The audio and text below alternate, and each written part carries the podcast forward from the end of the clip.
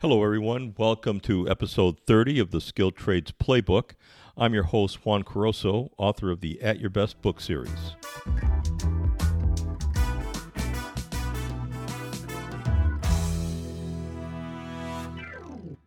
This episode of the Skilled Trades Playbook is the first of what I hope will become a mainstay within the series that we're going to call the Conversations with the Tattooed Electrician. I'm going to be speaking with Donnie Metcalf. He's a master electrician from Waco, Texas. Donnie and I haven't met in person yet, but we've had a number of conversations about what we can do together. Donnie being a master electrician and the skilled trades playbook being able to reach out to so many people the objective is to hopefully engage the audience to have folks give us uh, some questions as to what they want to know about the career of an electrician the particulars about what it takes to be successful and so on Donnie and I will start it off by having uh, some introductory um, episodes that will kind of give people an indication as to where we want to go. But then hopefully we can engage you folks to give us your thoughts and questions as to where you would like us to go. So let's get going and see where this all takes us. Donnie Metcalf, we haven't met in person, but we're we've decided that you and I are going to launch this Conversations with a Tattooed Electrician. Before I begin, before we get any further down the path, I'd like to understand what what qualifies you as the the, the tattooed electrician. Well, first and foremost, it's got to be the tattoos. Uh, I, I think that. All right, full disclosure now. Full disclosure. Tell us, tell us what those uh, what they look like. Um, well, I've got uh, I've I've got quite a quite a bit down down both my arms to my to my wrists and my legs, and I'm not completely covered. I can cover it up with the with the shirt and trousers, but. Okay, all right. A little bit too much information. All right, all right, all right. Let's let's let's shift gears. Let's shift gears and talk about you, who you are, why you're qualified to um, have the conversations that we're hoping to have with a focus on trying to be a resource for folks thinking about becoming an electrician and as well as those who are already in the trade and how the how to build their careers or their futures in, as an electrician. Tell us about, a little bit about yourself. Well, um, I currently live here in Waco, Texas, uh, with my wife and and my sons. Uh, I've been an electrician for 28 years. Um, I started off um, you know, I started off with a shovel in my hand. That was literally the first tool, first tool I had in my hand uh, uh, entering the trade was a shovel because we were digging. and I've progressed along um, the electrical path uh, all the way up to where I'm currently now a, a master electrician. I've held a, a master's master electrical license here in the state of uh, Texas for about seven years now. Um, I've worked all over all over the country doing mo- mostly commercial, industrial. Uh, not too much on the residential end, but a, a little bit of it. Uh, everything from you know strip centers to I've built a couple of prisons, uh, high rise uh, high rise apartment towers, and uh, and and I just I I passionate and I love the electrical industry. I mean, it's just it's cutting edge and uh, I, I've got a lot of information in my head and I want to do my part and give give as much of it out back um, to the trade and to to the young guys coming up and those guys that are actually even already in the trade and are, and are looking to uh, progress down the road farther. So Donnie, your your progression uh, from picking up that shovel and working, entering the the trade to becoming a um, to, to becoming a master electrician went a little differently than how most most folks do it nowadays going through a formal pro- program. You basically learned as you went working with very qualified journeymen and, and masters along the way. Is that right? Nope that is that is true. Um, when i was starting out as an apprentice uh, coming up through the trade school wasn't as popular and we didn't have the really the quantity and the kind of apprenticeship programs that we do now. Um, so I, I did it the uh, you know I did it the hard way.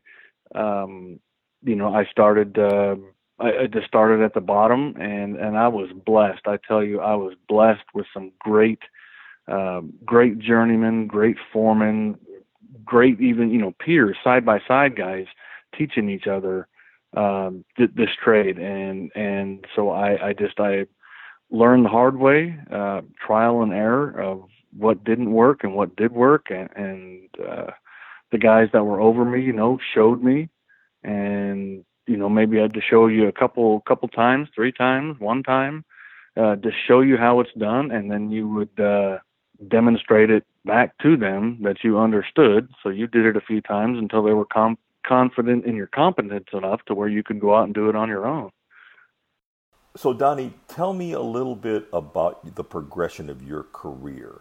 It spanned 20 plus years, but how long did it take you at each stage during your career to go from one level to the other and kind of walk us through that process so that people have a, a clear sense as to how you progressed? Well, I started off uh, just as a day one green apprentice, um, and I followed the traditional time wise path um, of four years as an apprentice. And during that four years, you know, I learned all that I could, uh, and I could not wait uh, until that four years was up to where I had accrued the amount of uh, hours that I needed to to have to go take my journeyman's exam. So back then and now, it's the it's the same. Uh, it's 8,000 hours of, of verifiable experience uh, before you are considered uh, schooled enough to where you can go attempt to take your exam for your journeyman's test. So, uh, 8,000 hours, that's four years worth at 2,000 hours a year based upon you working 40 hours a week, um, 50 weeks out of the year. So I, as soon as I could, I, I took my journeyman's exam and passed it. Uh, so I was right at four years, uh, and I became a journeyman and I, I stayed with the journey level. Um, that that's where I stayed the longest. Uh, you know, I, I worked as you know a foreman or lead man or general foreman, lots of different roles in there. Uh, but it was it was, gosh, let's see. So uh, it, it had to have been about 17 or 18 years that I held my journeyman's license before I went out to take my master's exam. And I just kept, you know, to be honest, I, I I just kept putting it off and putting it off, and I always found a reason, you know, not to go do it. I wished I hadn't waited so long, but uh, but it did. Um, and then, and once I passed my master's exam, it was uh, it was it was great. I mean, I finally, you know, it, finally, it was awesome. It felt like you know I'd been validated for the the past you know 20 20 years that I'd put at the time I had put in. Okay, so now as a master, you can obviously pull permits for jobs. The options available to you at this stage. Paint a picture of that so that we can move on to talk about uh, specifics. As a master electrician, the probably the one of the most important things that you're correct. It does allow you to to pull permits want to get too far ahead, but even at, at the contractor stage, a contractor still has to have someone with a master's license holding that license for the company. The, the biggest thing is it allows you to pull permits here in in my state. So in this in the state of Texas, I can uh, I, I can pull permits, and uh, the the state of Texas does does look at uh, a master electricians as a a minor engineering um, license so it's not a a full blown uh, electrical engineering license, but it's a it's a minor, meaning up to I can design electrical systems up to a certain amperage and dollar amount. So you know I could, for the sake of saying that, you know I can design an electrical system for a house or a a small commercial building uh, without having to have an electrical engineer sign off on it. Anything you're you know you're bigger uh, your your bigger electrical uh, installations still still require a uh, you know an, an, an engineer to do. Um, but having having a master's is is part of the first step towards becoming a contractor. Uh, and like I said earlier, even contractors still need to have someone with a master on record. Okay, let's shift the conversation a little bit. Why don't you give us a little bit of your thoughts in terms of why somebody should seriously consider becoming an electrician, what's in it for them, how they can, you know, given all the options that folks have today for uh, a career they might pursue or a direction for their lives, why should they become an electrician? Well, um, first, you know, is I would say a, a lot of folks are enticed into it by demand. We we simply we simply do not have enough bodies to fill the spaces between ongoing jobs, people leaving the trade, you know, changing uh, either through retirement or, or changing trades or changing direction in life. We simply don't have enough bodies. There are so many spots that go unfilled, and this isn't specifically um, just the electrical trade; it's all of them that um, we, we we don't have enough people to fill them. So one of the great things about about getting into the trades is that it's uh, there's always a demand for it. Whereas you know some college uh, some college educations, you know, while college is great, not knocking it, it, you know, a person may go to they may go to four years worth of uh, you know formal college education, but the job availabilities within their chosen field simply aren't there. Whereas, you know, the blue collar the blue collar trades, there there's a ton of jobs. So I, I would say that that would be a really good selling point for folks to want to get into the trade. The other thing is, I mean, we get to build just build cool stuff. I mean, that's that that's one that's the reason that that that enticed me to get into it partly was that to to build with my hands at the end of the day i'm making something with my two hands that that hopefully is going to be around a while yeah i you know you mentioned the demand it just seems like the that the laws of supply and demand truly really are working on overtime for anybody looking to enter any of the trades but certainly the uh, the, the becoming an electrician. It's a tremendous opportunity. It it is, and it's again it it's it's great. Um, you know, it's fed my family uh, for the past 28 years and still doing it today. Uh, I, I, it is it is an awesome trade. It, it's it's magical. It's mysterious. It's it's just cool, you know, and and to, to again be at the able at the end of the day to be able to say, you know what, I I built that. Okay, so why don't we take a moment to kind of describe for folks what we're trying to accomplish with these conversations with a tattooed electrician. You know, the the this episode obviously is to introduce people to what we're trying to accomplish. The next three episodes we've talked about, you know, the first one is to talk about entering the the skilled trade of being an electrician.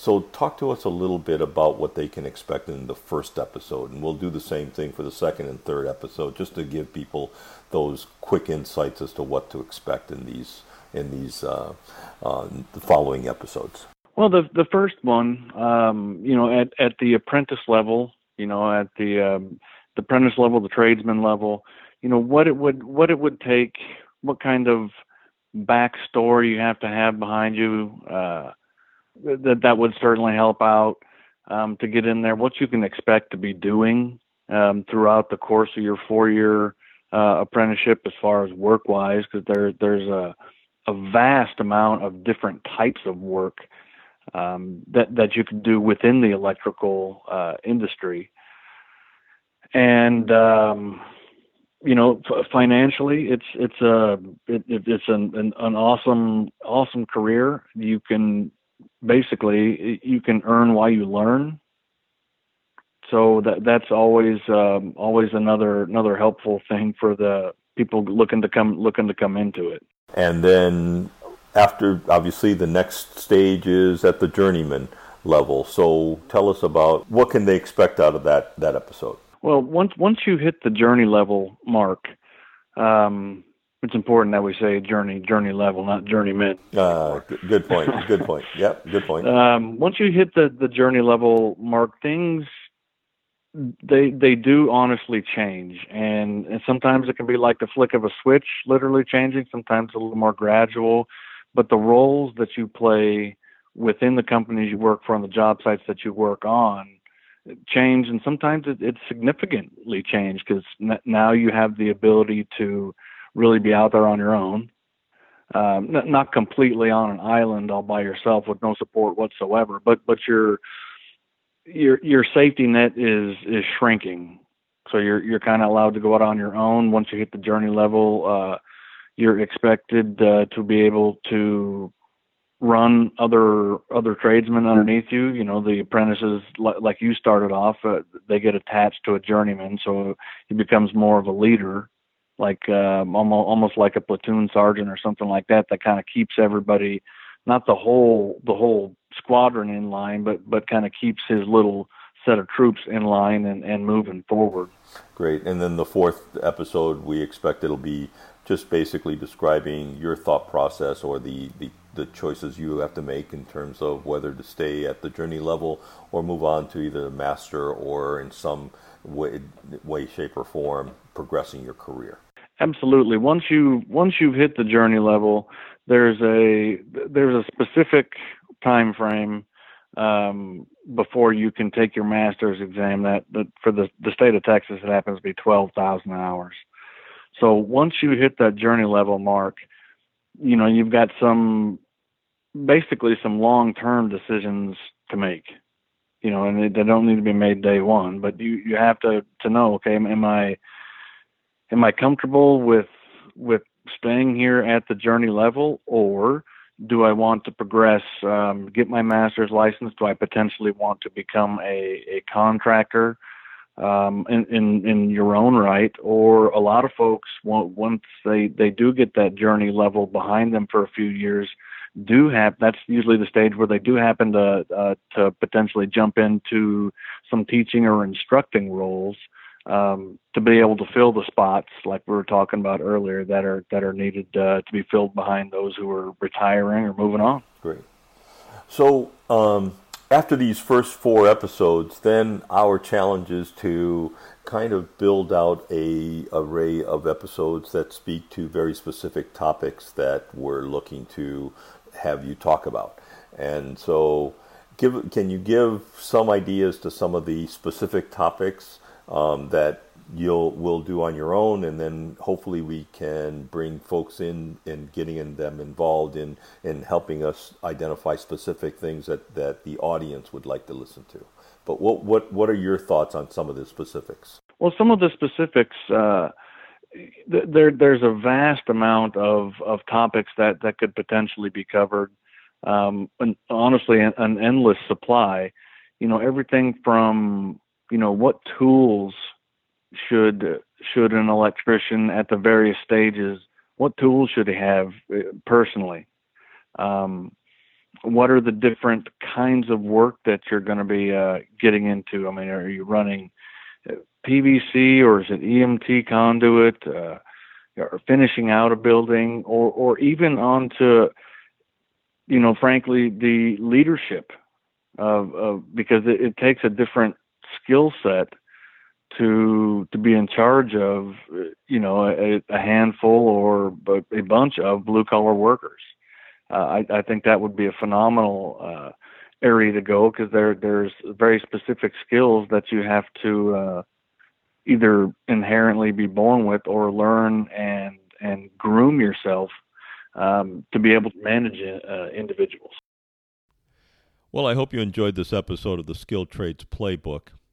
Our objective for these conversations with Donnie, the tattooed electrician, is to get more and more specific over time with the information that we're providing so that it's driven by the input and the questions that you're you're asking of us so that we can deliver the valuable local actionable steps that folks can take to make better decisions as they build their careers and futures as electricians please feel free to send me your feedback on Twitter to at AYB Careers, or you can send me an email directly to jcarosso at at yourbest.com. to provide me whatever insights you might have on how I can improve either the episodes altogether, the series, or my conversations with a tattooed electrician. Thanks a lot. Have a good one.